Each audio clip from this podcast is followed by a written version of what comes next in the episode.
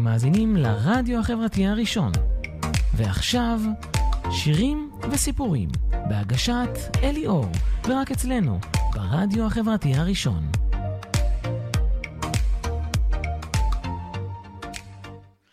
אוקיי, okay, שלום אה, לכם מאזינים וצופים יקרים. אה, אני אליאור, היום אה, בתוכנית, שיר, תוכניתי שירים וסיפורים, אני הולך לספר ולהשמיע על יצירות של להקת קווין, בעיקר על סיפורו של פרדי מרקורי. מכיוון שיש המון מידע, פשוט ראיתי שזה ים של דברים שבתוכנית אחת לא אוכל להספיק, אז חשבתי לחלק את זה לפחות לשתי תוכניות.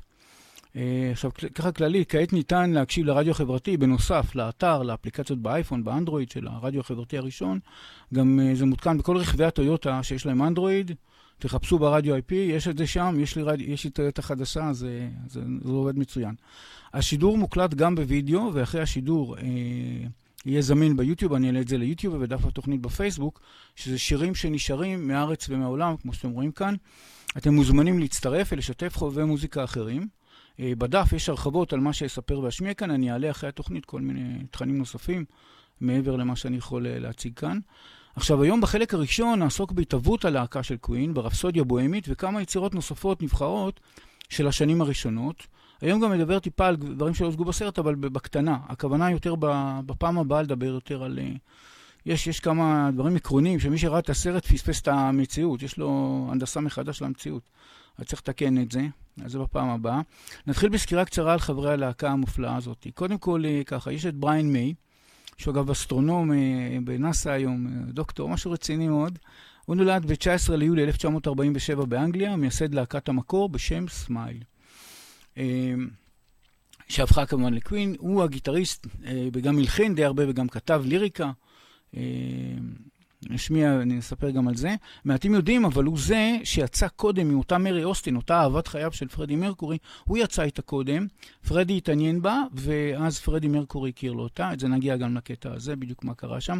ככה, פרדי מרקורי הוא המבוגר בלהקה, הוא נולד בחמישי לספטמבר 1946 בשם פרוק אה, בולסרה, בן זנזיבר שהייתה אז, שהפכה להיות טנזניה. עכשיו, הוא ב... המשפחה שלו זה בני הדת הזורואסטרית הקדומה. ושם הומוסקסואלית זה עבירה חמורה ממש כמו באסלאם, זה, זה סקילה, זה דברים נוראים, זה בשבילם כאילו הקיצוניים, כן, לא הרגילים כאלה, המסורתיים. הראש שלו, למזלו, אולי היו כאלה קיצוניים. אה, הוא נשלח בגיל שמונה ללימודי מוזיקה בפנייה בסגנון בריטי ליד אה, בומביי בהודו. עכשיו, ב-1964, כשפרדי היה בערך לגיל, לקראת גיל 18, אז התחילה ההפיכה בזנזיבר, שהפכה לטנזניה אחרי זה, בה נהרגו משהו כמו 20 אלף אזרחים. והמשפחה שלו, למזלו הרב, הקדימה וברחה למקום חדש, לאנגליה, למקום בשם אה, פלטהאם במערב לונדון. עכשיו, באנגליה פרדי למד אומנות, ואחר כך גם למד גרפיקה ועיצוב, שזה בהמשך חייו. Uh, בהתחלה, פרדי נאלץ בכלל לעבוד בעבודות ממש slums, בעבודות פשוטות. הוא עסק במכירה של בגדים מיד שנייה, עד כדי כך, זה מה שהוא עסק. זאת אומרת, כל הקול שלו וזה לא עזר לו, והוא היה עסק בדברים נורא פשוטים, אבל הוא מאוד הריץ את להקת סמייל. הוא התחבר, שהוא התחבר בעיקר לבריין מיי בהתחלה, אבל התחבר לכולם בסוף. ובגיל 24 הוא הצטרף לסמייל, שאז היה 1970 בדיוק, והפך לווקליסט המוביל, היוצר הבולט אה, וכולי. נגיע, נגיע לבדיוק מה הוא עשה, אני אגיע טיפה אחרי זה, למה קרה שם. אה, רוג'ר טיילור, פשוט רוצה להתחיל להשמיע שיר ראשון. ככה, רוג'ר טיילור נולד באנגליה ב-26 ליולי 1949, הוא מלחין, הוא כותב ליריקה, הוא גם מתופף של סמייל, שביחד עם אה, בריין מיי הקים את אותו סמייל אה, שהייתה במקור, ואחר כך הוא נהיה קווין. ג'ון דיקון, הוא נולד באנגליה ב-19 לאוגוסט 1951, הוא נגן הבאס של קווין. עליו לא מצאתי הרבה מידע, לא, לא דברים מיוחדים שיכלתי, אמרתי, אוקיי, זה מה שאני יכול להגיד עליו. עכשיו, בתור התחלה אני רציתי להשמיע, זאת אומרת, לספר ולהשמיע על השיר שפרסם, שנתן את הפריצה הראשונה של תחילת הדרך, שבעצם אמ, היה מהשיר הבולט בשנים הראשונות של הלהקה. הוא גרם ללהקה להיות מוכרת במדינות רבות, ולמעשה הוא היה פריצת הדרך שלהם לזה שהם אה, אפשרו לעשות הפקה חלומית שבאה אחרי הרפסודיה בוהמית וכולי. השיר הזה הוא קילר קווין, שהופק כחלק מהאלבום שיר הארט אטאק, שזה התקף לב קשה. אה, מה שקרה שם, זה בעצם השיר פופולרי, הקלט בין יולי לאוגוסט 1974, באולמי, באול, באולפני רוקפילד בוולש, והאלבום שוחרר ב-11 לאוקטובר ב-1974, וזה באמת נהיה חתיכת להיט. הוא כבש מצעדים ובאמת פרסם אותם חזק. עכשיו, לגבי שירת השיר, מה שקורה שבדרך כלל הוא היה כותב קודם את, ה, את הליריקה, אה, מה שקורה כאן, הוא עשה את זה הפוך, רק שנייה כאן, אה, כן, מה שקורה שהוא, כן, בעצם הוא קודם, קודם הוא בעצם כתב את המילים, ורק אחרי זה הוא החליט את המוזיקה, שזה בניגוד למה שבדרך כלל היה קורה. אה, הוא לא מסביר אף פעם את השירים שלו, וכל פעם היה בהתבדחויות, ברמיזות וכולי. השיר הזה הוא אמר, זה רק איזה משפט שהוא אמר, זה על יצאנית VIP. נראה לי קשקוש. לפי המעריצים והאנשים שניתחו בעלי דעה בהמשך, זה בעצם, זה בעצם היה שיר הפרומו, הוא קרא לה להקה קווין, זה קילר קווין. אני חושב שזה היה, לדעתי, זה מה שהבנתי גם, זה בעצם מין פרסום כזה של... Uh, של להקת קווין, שידעו מה זה קווין, מה זה להקת קווין. Uh, בכל אופן, השיר עצמו מדבר על כך שאותו דמות קילר קווין אוהבת חיים יוקרתיים, מאוד מפתה, עוצמתית וכובשת. זה מאוד מתאים למה שהם רצו, בעצם החזון של פרדי לגבי הלהקה. Uh, השיר הזה הגיע למקום שני במצעד הבריטי, במקום ה-12 בבילבורד של ה top 100. הוא באמת היווה פריצת דרך ללהקה בפרסומות, uh, בפרסומים במדינות רבות. אה, טוב, עכשיו בואו נשמע באמת את השיר קילר קווין, שזה הפריצה המשמעותית הראשונה אה, בתחילת דרכה של הלהקה. הנה.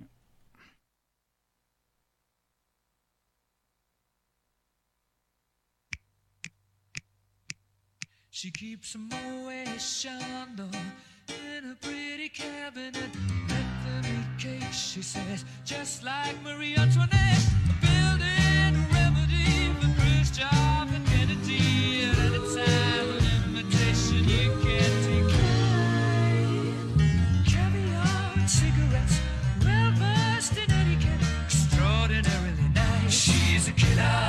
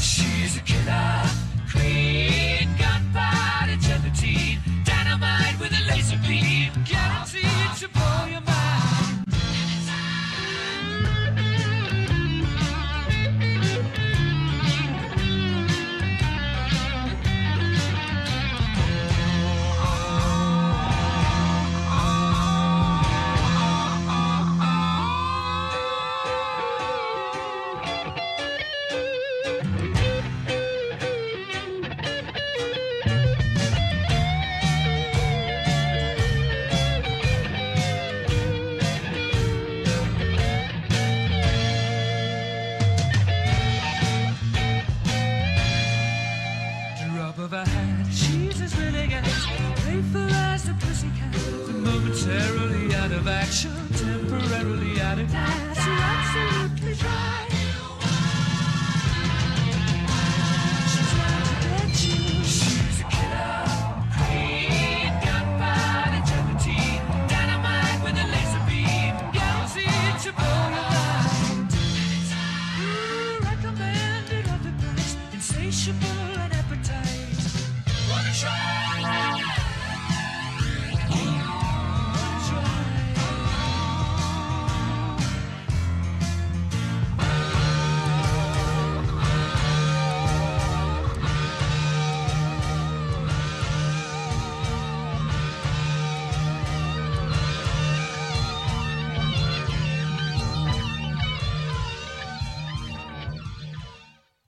כעת אה, רציתי לעבור לספר טיפה על הפעילות של הלהקה בכלל, ואחר מכן נצלול לרפסודיה הבוהמית, היצירה הענקית הזאת.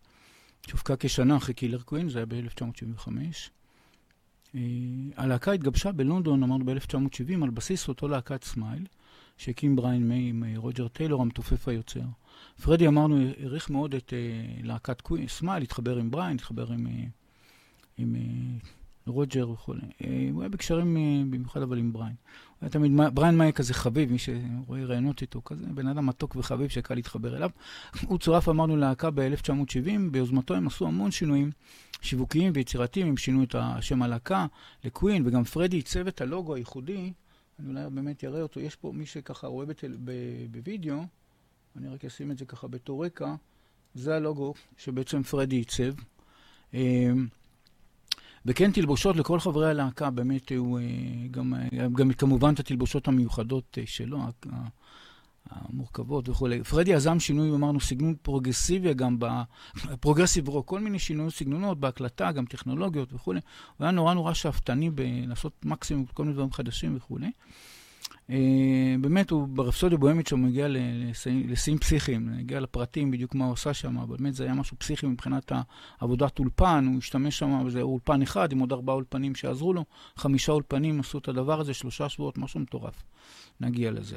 הלהקה הפסיקה להופיע ביחד ב-1986, למה? כי גילו לפרדי שהוא חולה איידס.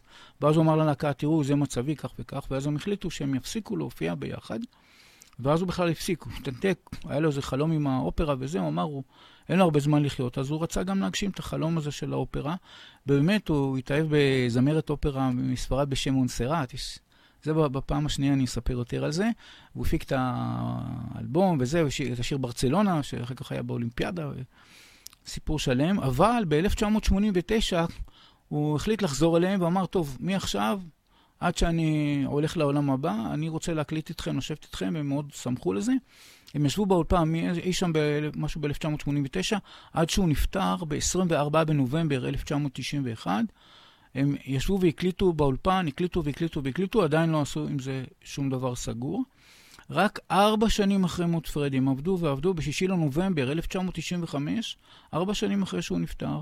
שאר חברי הלהקה הוציאו מהקלטות אה, אלבום אחרון בשם Made in Heaven, כאילו פרדי כבר ב heaven, שבעצם הוא זכה להצלחה, באמת הצלחה רבה, זה אני אתעכב על זה בשידור הבא. אמ, ככה, מה שקורה בדצמבר 2018, פרדי מרקורי נבחר לזמר הרוק הגדול בכל הזמנים על ידי המגזין Rolling Stone Magazine, אה, מבחינת הסקרים וסקר קוראים וכולי, והם מכרו משהו כמו 300 מיליון אה, תקליטורים, תקליטים. אחר כך זה כמובן, בשנים היותר האחרונות זה כבר נהיה כל מיני סטרימרים, כל מיני ספוטיפיי, כל מיני דברים אחרים, אבל זה היה המספרים אז. אה, עכשיו נעבור לסיפורו של רפסודיה בוהמית, משמעותו והפקתו. עכשיו, קודם כל, היציאה רפסודיה בוהמית, צריך להבין, מה שקורה, פרדי מרקורי בכלל, התחיל עם רפסודיה בוהמית, לא, בוהמית, לא הרבה יודעים את זה, הוא לא התחיל את זה ב-75. כבר עשר שנים לפני, ב-1965, הוא כבר כתב את הליריקה הראשונית של זה. הבית הראשון ככה, הוא כתב ב-1965, הוא היה אז בן 19, ואז הוא קרא לשיר The Cowboy Song. זה ממש שהם אה, עלו לבריטניה, כמה חודשים אחרי זה הוא כתב את זה. ומצאתי אה, שעשו מעין שחזור, מה היה איף. כאילו, מה היה קורה אילו לוקחים את מה שהוא עשה אז ומנסים לאבד אותו לקטע מוזיקלי, אז הנה מה שיצא להם, אז אני פשוט רוצה להשמיע לכם את זה. זה הגרסה הראשונה של רפסודיה בוהמית בחלק הראשון שלה.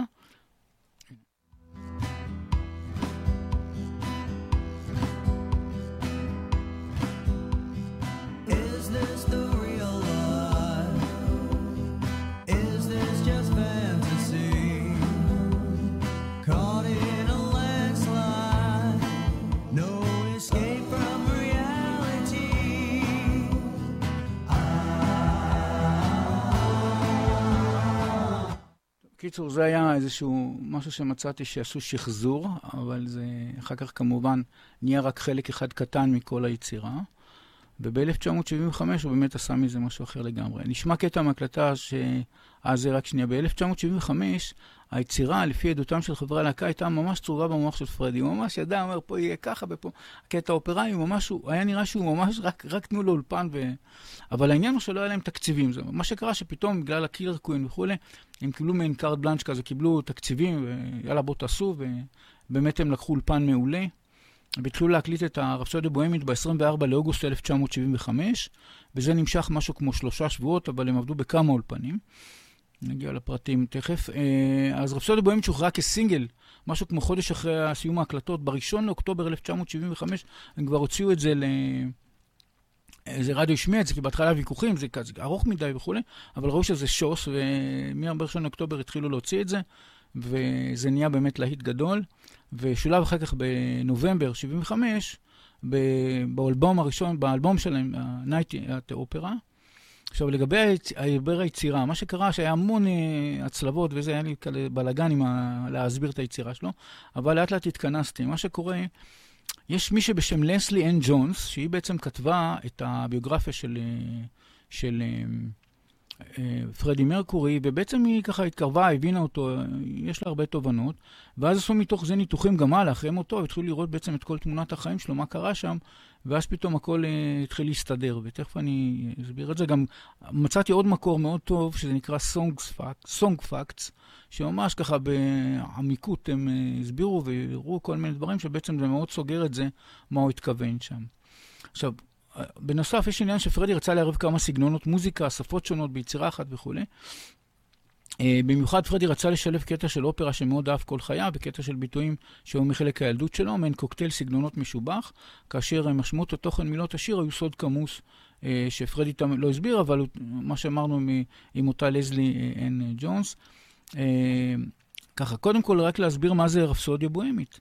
רפסודיה בוהמית זה קודם כל מה זה רפסודיה. רפסודיה זה... מין אה, מוזיקה שהיא זורמת ללא שום חזרות, אין שם איזה פזמון חוזר או משהו, זה כל משתנה, משתנה, משתנה. והבוהמית, הכוונה למשהו שהוא לא, לא קונפורמיסטי, לא מקובל, כאילו אה, חופשי כזה, משהו שהוא לא... לא קונפורמיסטי, unconventional, מה שנקרא באנגלית. אה, קיבלנו מוזיקה בעצם שמשתנה לו חזרות בצורה לא מקובלת קונבנציונלית. עכשיו, לגבי המבנה המוזיקלי של היצירה, למעשה מזהים ביצירה הזאת שישה חלקים כדלהלן. יש אה, קטע של הקדמה, שזה קטע של 49 שניות, שזה ה, מה שנקרא האינטרו, הקטע, תכף אני אשמיע אותו, זה ככה להזכיר לכם את זה.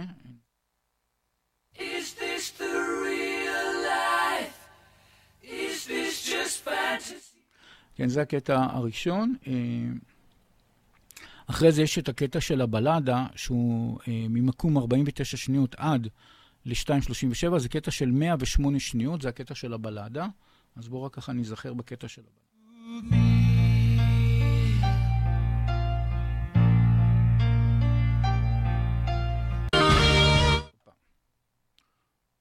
כן, עכשיו, אחר כך אה, היה קטע של סולו גיטרה, שזה הקטע השלישי.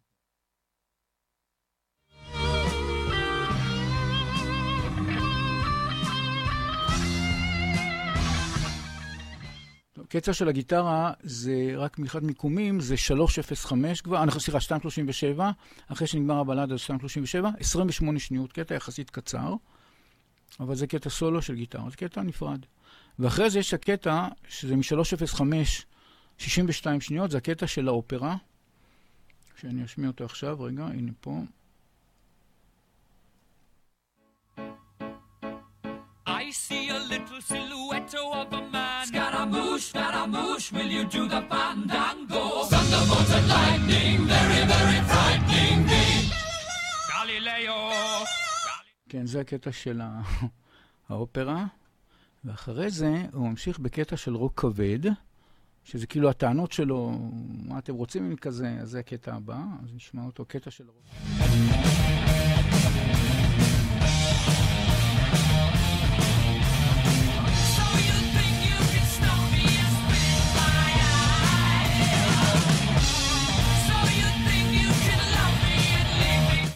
זה קטע של הרוק הכבד, ובסוף יש את הסיום הזה, שהוא ככה מזכיר את ההתחלה מבחינת המילים שלו, Anyone, any the, the wind blows וכולי, ו-it doesn't really matter וכולי, זה הקטע של הסיום. קטע,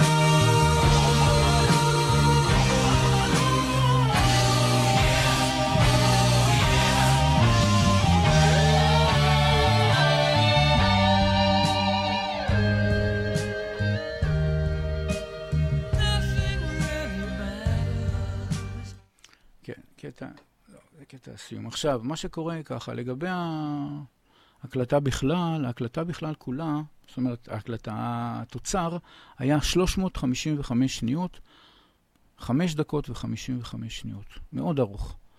גם עשה להם בהתחלה בעיה, אמרו להם, מה, כזה ארוך וזה, אבל כנראה שזה התברר כדבר נפלא. אה, סרח, אבל אורך ההקלטות שבשביל אותם 355 שניות, פסיכי, זה היה 70 שעות של ה... זאת אומרת, הם יוציאו 70 שעות הקלטה בשלושת השבועות האלה, מ-24 לאוגוסט, מה שאמרנו, 1975. הם עבדו באמת בעיקר באולפן וולש בשם רוקפילד סטודיו, שאגב עבד, תכף נגיע לזה עוד... היי אה, ג'וד שם גם מוקלט עם אותו פסנתר. במהלך ההקלטה הם נעזרו בעוד ארבע אולפנים בסביבה, זאת אומרת, זה היה פרויקט פסיכי של אולפן אחד יוקרתי ועוד ארבע אולפנים. עכשיו, מה היה בעצם הקטע האתגרי שלהם? היו להם אה, סך הכל אז 24 ערוצים, זה לא כמו ממשק דיגיטלי ואני יכול לעשות כמה ערוצים שאני רוצה. היו להם בסך הכל 24 ערוצים, והם רצו להגיע ל-180, אז איך הם יעשו? אז הם לקחו 24 ערוצים, מיזגו אותם לערוץ אחד, התפנו 23, וככה עד שהגיעו למה שהם רצו. משהו פסיכי ברמות מטורפות. אז, בטכנולוגיה של אז, אז uh, זה באמת מה שעשו, ונאמר שפרדי השתמש גם, זהו, בפסנתר ששימש את פול מקארטני, להקטת הש, השיר היג'וד, שהוא ממש בטופ של הטופ, ממש בעשירייה הפותחת של הטופ 500 של כל שירי העולם ב Rolling Stone Magazine.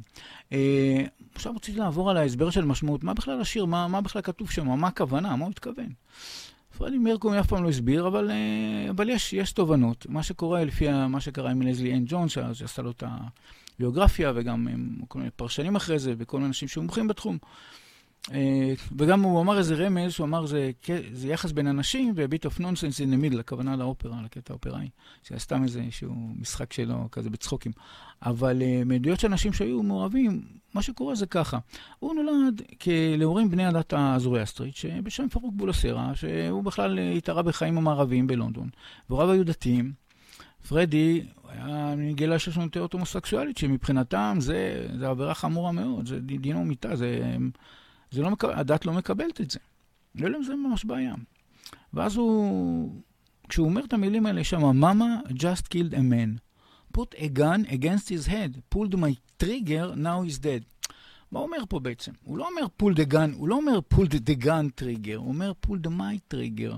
זאת אומרת שזה משהו שהוא החליט עליו כאילו בעצמו, זה פנימי, זה לא גן באמת. הוא הרג את הדמות שלו, הוא אמר עכשיו, אני מתחיל להיות... זה קורה הרבה שאנשים שם היו כאילו סטרייט, או מה פתאום אומרים, לא, אני לא יודע מה, אני יצאתי מהארון. אז הוא בעצם אומר, אני הרגתי את הדמות הקודמת שלי, ועכשיו, mama, life had just begun. וכאן הקטע שהוא אומר, הנה, התחלתי חיים חדשים, אבל יש לו פה בעיה. כי הוא פתאום סטרייט וזה, לא, לא סטרייט, והוא פתאום הומוסקסואל. ואז יש לו פה בעיה. הוא אומר ככה, אני כאילו, הוא אומר, יש לי עכשיו בעיה עם זה שההורים שלי, כל הדת וכולי. אז הוא אומר, but now I've gone and throw it all away, מאמה, או, כאילו, אוי, מה עשיתי? אבל מצד שני, אני, באמת אני, כאילו, אני הומוסקסואל וכולי, אבל מה עשיתי מבחינת הדת וזה, זה קטסטרופה, אני נורא מצטער וכולי. מצד שני, יש לו רגשי אשם. Uh, כאילו זה מוות בגיהנום וכולי. אז הוא אומר, didn't mean to make you cry if, you am not, if I'm not back again this time tomorrow, כראון כראון. עכשיו, הכוונה כאילו, שאם ההורים שלו לא יקבלו אותו כמות שהוא, אז אוקיי, הוא הבין שכאילו הוא צריך להתנתק ולחיות את חייו ל... עם נתק מההורים, שזה קורה, קורה מדי פעם. ב... ב... משפחות חרדיות או מה, זה יכול בהחלט לקרות, אז כן, זה היה החשש הזה. ובעצם הוא, משת... כאן הקטע שהוא אומר, as if nothing really matters, too late, my time has come. הוא אומר, אבל זהו, זה החיים שלי, ו-send shiver down my spine. הוא בעצם אומר שהוא מרגיש, הכוונה, מרגיש מפוחד ומתרגש. אחר כך הוא מדבר, body aching all the time, goodbye everybody, I got to go. כאילו, אני חייב ללכת לחיי החדשים. אה, זה היציאה מהארון בעצם. got to leave you all behind and face the truth, כאילו, את דמותו החדשה. ואז הוא אומר, מאמה, oh, I don't want to die, sometimes I wish I never been born at all. וכאן זה כאילו העניין הזה של הוא לא רוצה למות, כביכול מבחינת הדת שלהם זה כאילו דינו מיתה וכאלה. ואז גם יש את העניין הזה של אני לא רוצה, לא רוצה, אולי שלא הייתי נולד וכולי, זה גם קורה. שבהחלט זה קורה שנטייה, שאנשים שיש להם נטייה כזאת מינית חריגה, אז אה, באמת הרבה פעמים שאומרים, אה, היו רגעים שחשבתי כבר שהלוואי שלא הייתי נולד, משהו כזה.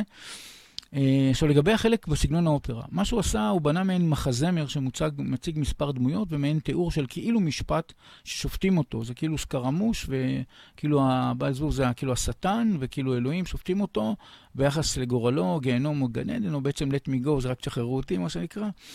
אבל הוא התייחס ברעיונות הנדירים שלו לכך שהוא היה מעדיף להיות בגיהנום. הוא אומר, שם הרבה יותר מעניין, למה כל החבר'ה, מה, מה מי יש בגן עדן?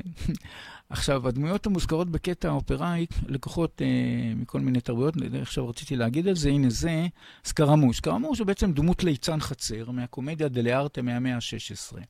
הוא כאילו היה, הציב אותו בתור מין אה, סקרמוש, דו דה פנטנגו. פנטנגו הכוונה מין, כמו מין איזה ריקוד אה, זוגי כזה של טענות, שהוא כאילו הסנגור, ויש את הקטגור שזה כביכול השטן, שכל הזמן אומר לו נו, נו, נו. וסקרמוש זה שאומר כאילו אה, בסמילה, בסמילה וכולי. עכשיו, בעל זבוב זה, ביאל זבוב זה מה שהם אומרים שם, אם נסתכל בטקסט, זה B-E-E-L-Z-E-B-O-B, זה, ביאל זבוב זה הכוונה לשטן בערבית, בקוראן וכולי, זה הכוונה לשטן. גלילאו, פיגרו מגניפיקו. גלילאו, איך, מה הקשר לגלילאו? גלילאו היה אסטרונום שגילה את כוכב מרקורי, והוא קוראים לו פרדי מרקורי. וגם הוא שם, גלילאו שם על ידי אנשי הדת כפושע, כמישהו שבגד בדת. אה, פרדי מרקורי למעשה היה זה שגילה את עצמו, את נטיותיו, את האדם האמיתי שהוא. בשמילה המשמעות בשם אלוהים הרחמן והרחום, ובערבית זה נשמע ביסם עלה אל רחים, رحمن الرحيم. כשאומרים بسم الله זה כאילו תקציר של, קיצור של כל ה phrase הזה. זה בעצם אה, יותר בקטע של רחמים, בניגוד לالله أكبر. זה יותר רחמים, זה קטע יותר של רחמים. ואמרתי, אולי אני אשמיע בכל זאת את הקטע הזה, כי קצת דיברתי יותר מדי על זה, אני אמרתי, בוא נשמיע טיפה קצת את הקטע הזה של האופרה, רק את הקטע הזה.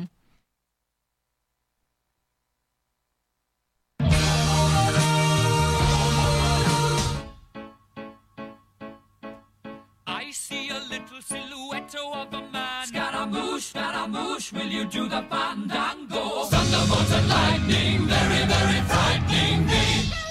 Galileo, Galileo, Galileo Figaro. Magnifico! I'm just a poor boy, nobody loves me. He's just a poor boy from a poor family, sparing his life from this monstrosity Easy come, easy go, will you let me go? Bismillah, no, we will not let you go. Let him go! Bismillah, we will not let you go. Let him go! Bismillah, we will not let you go. Let me go! We'll not let you go. Let me go! We'll not let you go. Let me go! Oh, mamma mia, mamma mia! Mamma mia, let me go. Beelzebub has a devil put aside for me. מה שקורה, שאחרי זה יש את הקטע של הרוק הכבד, של טיעונים שלו, ובסיום הקטע הוא כזה, הוא אומר אאוטרו, מה שנקרא אאוטרו אומר, nothing really matters, anyone can see, nothing really matters, nothing really matters to me, any, anyway the wind blows. כאילו, יאללה, כל הפנטזיה הזאת, משפט, שטן, עניינים, יאללה, אני ממשיך בחיים שלי כזה. וכאילו מסיים את זה ב... יאללה, אנחנו חוזרים לחיים עם כל הפנטזיה. רפסודיה בוהמית שולבה באלבום, ה night יצא ב-1 לאוקטובר, אבל גם שולבה באלבום Night at the Opera, שיצא ב-21 לנובמבר 1975. וחשבתי לעצמי עכשיו את היצירה, קצת אני אדבר אחרי, אחרי זה גם טיפה על הישגים שלה ומה קרה בכל העולם איתה. אז באמת בואו נשמע עכשיו את כל היצירה כולה, הפעם נשמע את הכל. Is fantasy? Caught in a landslide, no escape from reality. Open your eyes, look up to the skies and see. I'm just a poor boy, I need no sympathy. Because I'm easy come, easy go, little high, little low. The wind blows doesn't really matter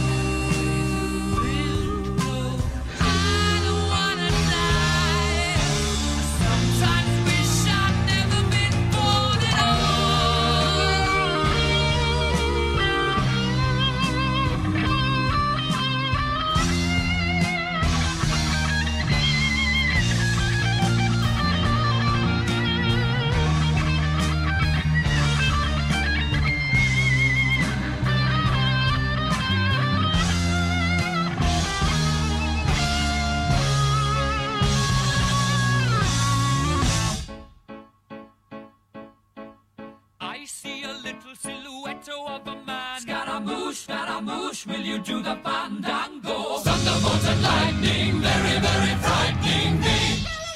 Galileo, Galileo, Galileo Figaro. Magnifico!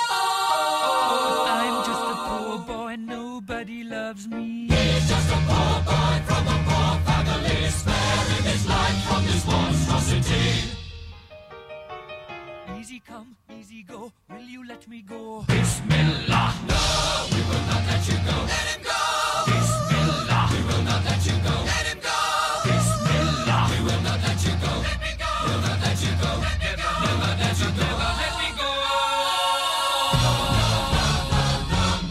Oh, mamma mia, mamma mia. Mamma mia, let me go. Beelzebub has a devil put aside. For me. For me.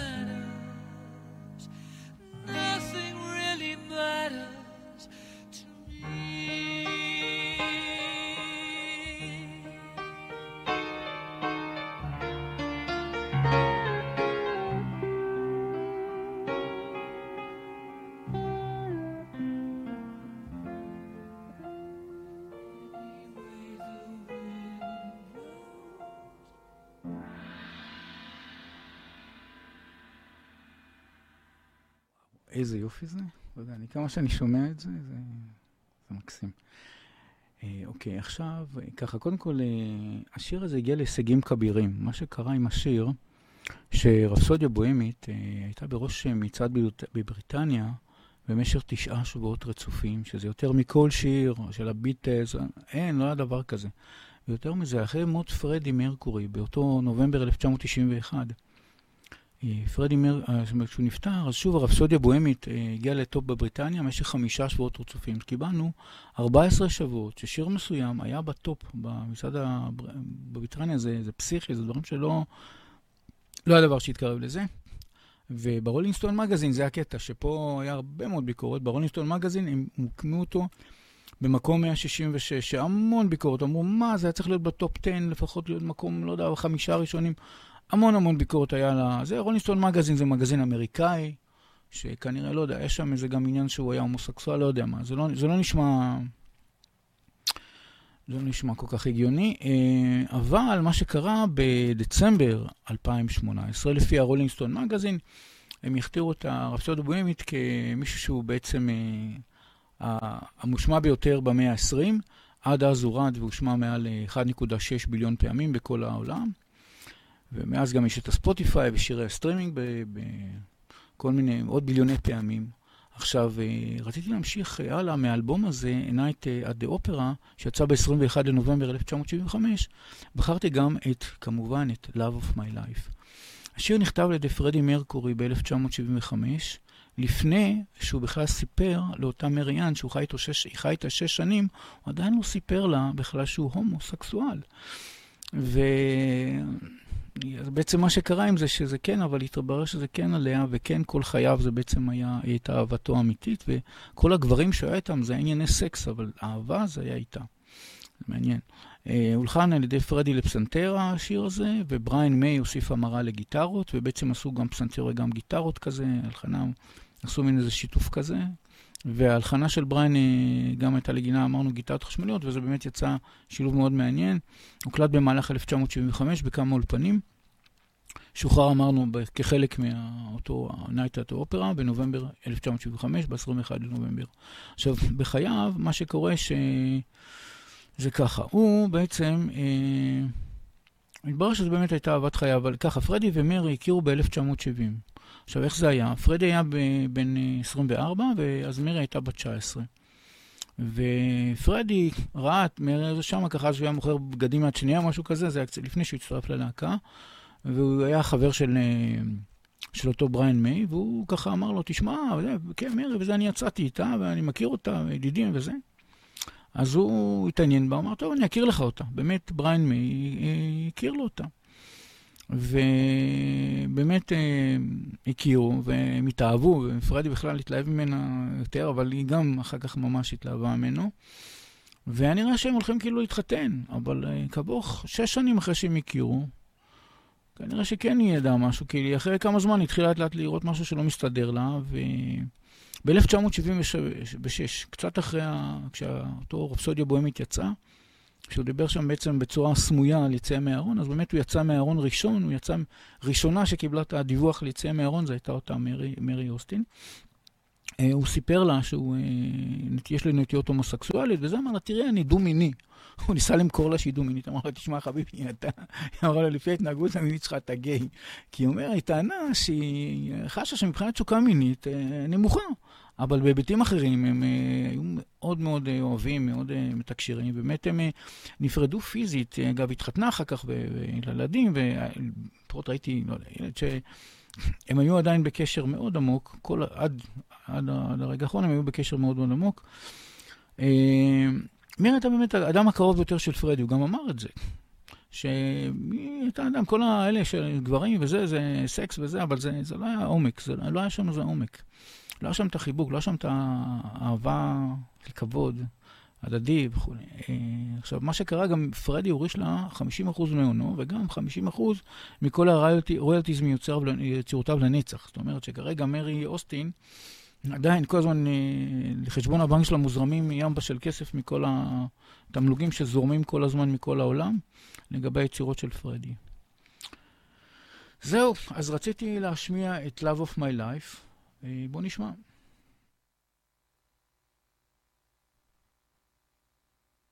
Is this the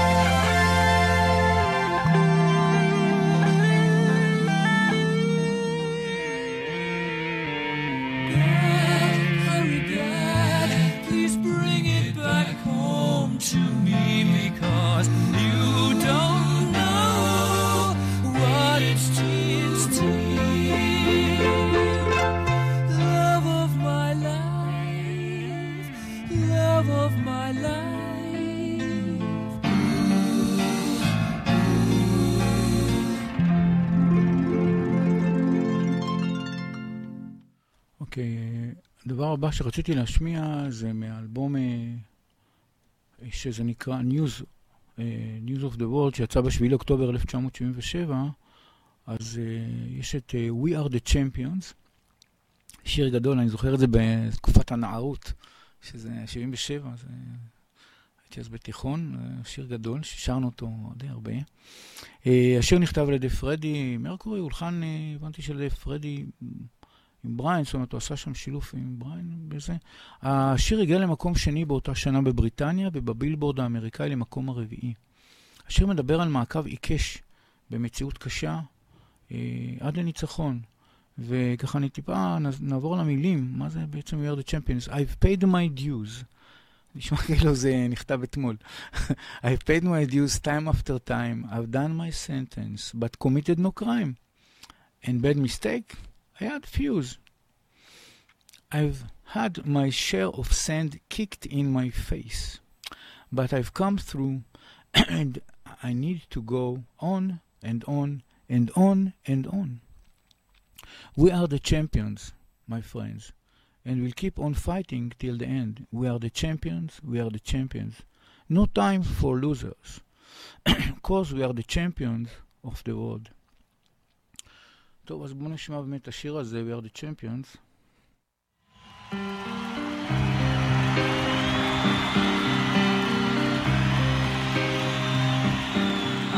my dues time after time.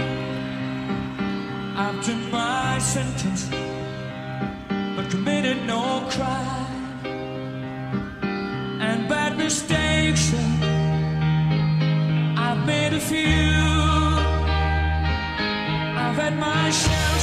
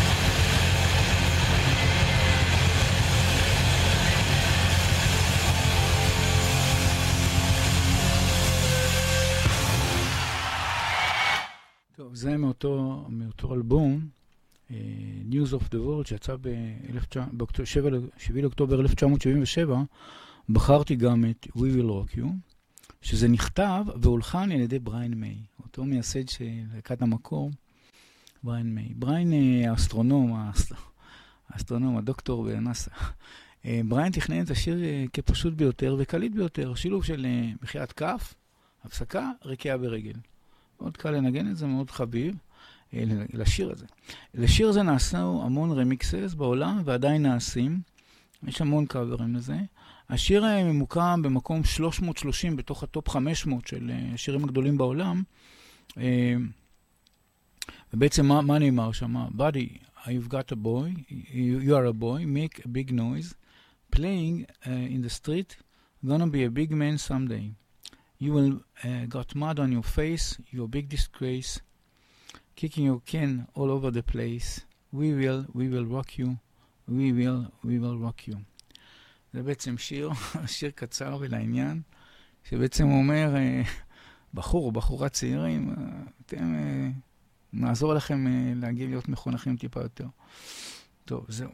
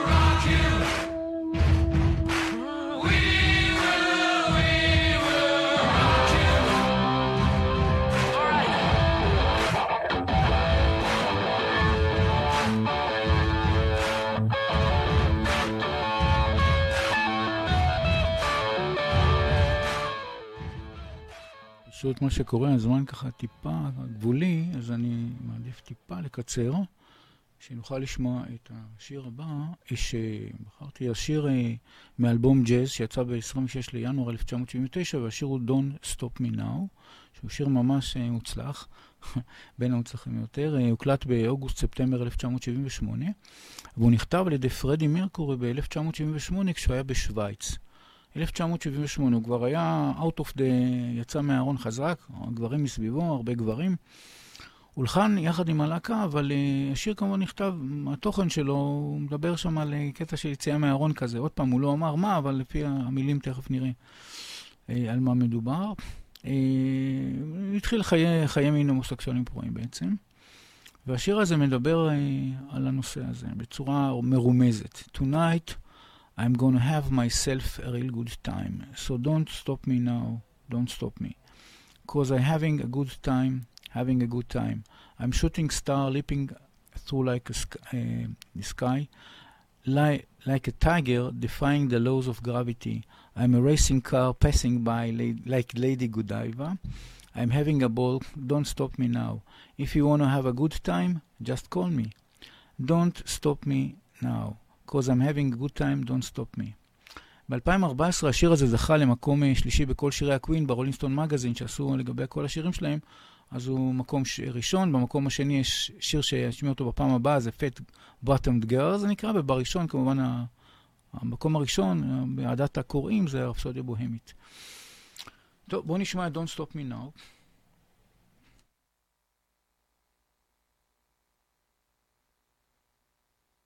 Tonight I'm gonna have myself a real good time. I feel alive.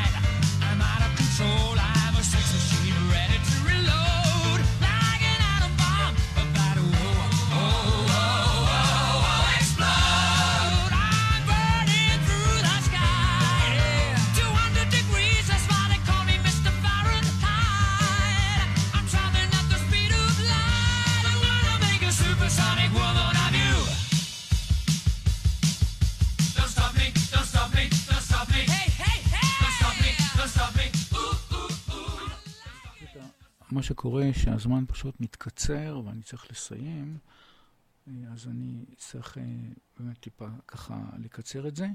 כעת אנחנו ממש מגיעים לסיום, והחלק הראשון, אבל יש עוד הרבה שירים ואלבומים, נושאים שרציתי לדבר, אבל זה יהיה. במסגרת הזמן אי אפשר לעשות הכל, אז זה יהיה בתוכנית הבאה. אני אוסיף אה, רעיונות אה, כמובן בדף הקבוצה בפייסבוק, שירים שנשארים מארץ והעולם. שמחתי להיות איתכם, ניפגש בעזרת השם בעוד שבועיים לחלק השני, נדבר שם על די- דיוקים בסרט רפסודיה בוהמית, על כל הנושא הזה שפרדי בעצם עשה את אותו, אותה הקלטות עם אותה אה, מונסרט, אותה, אותן הקלטות שעושה. אז אוקיי, אז אה, להתראות וחג שמח, אה, שרק נעבור את הסגר בקלות, בעזרת השם. אז אה, זהו, להתראות לכם. הרדיו החברתי הראשון. הכוח חוזר לאנשים.